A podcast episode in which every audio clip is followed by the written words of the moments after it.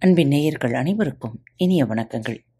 பாரத் தமிழ் வலையொலி பக்கத்தை சப்ஸ்கிரைப் செய்யாதவர்கள் சப்ஸ்கிரைப் செய்து கொள்ளுங்கள்.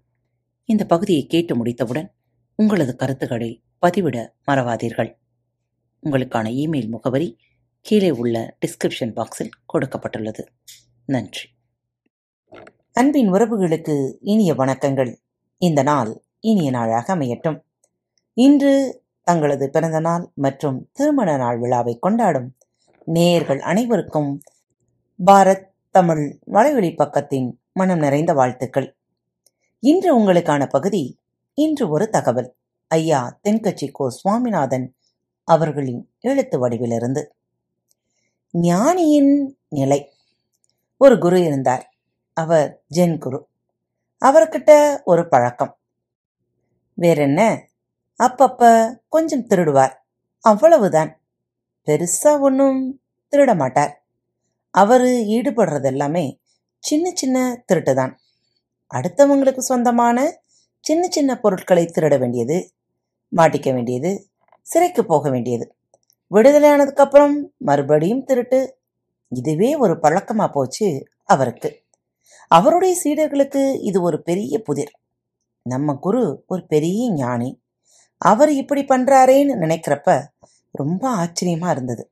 ஏன் இப்படி பண்ணுறாருன்னு ஒன்றும் புரியலை. பொறுத்து பொறுத்து பார்த்தாங்க. ஒரு நாள் அவர்கிட்டே கேட்டுவிட்டாங்க ஏன் சுவாமி இப்படி பண்ணுறீங்க செருப்பை கூட திருடன்மா உங்களுக்கு என்ன தேவைங்கிறத எங்கிட்ட சொன்னால் ஒரு செருப்பு கடையே வாங்கியாந்து குவிச்சிட மாட்டோமா? ஏன் இப்படி பண்ணுறீங்க என்ன ஆச்சு உங்களுக்கு? அப்படின்னு கேட்டாங்க. அதுக்கும் ஒரு சிரிப்பு தான். சிரிச்சுக்கிட்டே பேசாம போயிட்டார் குரு. அதுக்கப்புறம் அவரு வழக்கத்தை நிறுத்தல. திருடுறது மாட்டிக்கிறது ஜெயிலுக்கு போறது. சீடர்கள் கேட்டா சிரிச்சுக்கிட்டே போயிடுறது. இப்படி அவர் காலம் ஓடி போச்சு. கடைசியில ஒரு நாள் அவர் மரணப்படுக்கையில கடந்தார். பக்கத்துல அவரோட சீடர்கள் எல்லாம் சுற்றி நின்றுட்டு இருந்தாங்க. இப்பவாவது நம்ம குரு உண்மையை சொல்ல மாட்டாரா? அப்படின்னு நினைச்சுக்கிட்டு அந்த பழைய கேள்வியே திரும்பவும் கேட்டாங்க. சுவாமி இப்பவாது சொல்லுங்களேன். நீங்க அடிக்கடி திருடி புட்டு ஏன் ஜெயிலுக்கு போனீங்க? அந்த செயலுக்கு என்ன காரணம்? அதுல இருக்கிற மர்மம் தான் என்ன? அப்படின்னு கேட்டாங்க. அதுல பெரிய ரகசியம் ஒன்றும் இல்லை சாதாரண விஷயம்தான் அப்படின்னார் குரு. இவங்களுக்கு இன்னும் ஆச்சரியம். எனது சாதாரண விஷயமா? அப்படி நினைச்சு குழம்பி போய் நின்னாங்க. இப்போ அந்த குரு சொன்னார் வேறு ஒன்றும் இல்லைப்பா. நான் அடிக்கடி சிறைக்குள்ளே போகணும்னு ஆசைப்பட்டேன். அதனால தான் திருடினேன் உள்ளே இருக்கிறவங்கள சந்திச்சு பேசி அவங்களுக்கு நல்ல வழி காட்டணும்னு ஆசைப்பட்டேன். அதுக்கு இதைவிட சிறந்த வழி வேறு எதுவும் எனக்கு தோணலை. அதனால தான் சின்ன சின்ன திருடுகள் செய்தேன். என்னுடைய பயம் எல்லாம் என்னன்னா எங்கே மாட்டிக்காம போயிடுவோமோங்கிறது தான் மாட்டிக்கிட்டா தானே உள்ளே போக முடியும்? எனக்கு தண்டனை கொடுக்குற நீதிபதியும் ரொம்ப நல்லவர். ஒவ்வொரு தடவையும் ஆறு மாசத்துக்கு குறையாம தண்டனை கொடுத்துடுவார். உள்ள எனக்கு ஒரே சந்தோஷம்தான். நிறைய பேர் திருந்தி வெளியே வர்றதுக்கு நான் உதவி பண்ணியிருக்கேன் அப்படின்னார். உண்மையான ஞானிக்கு அரண்மனையும் ஒன்றுதான் சிறைச்சாலையும் ஒன்றுதான்.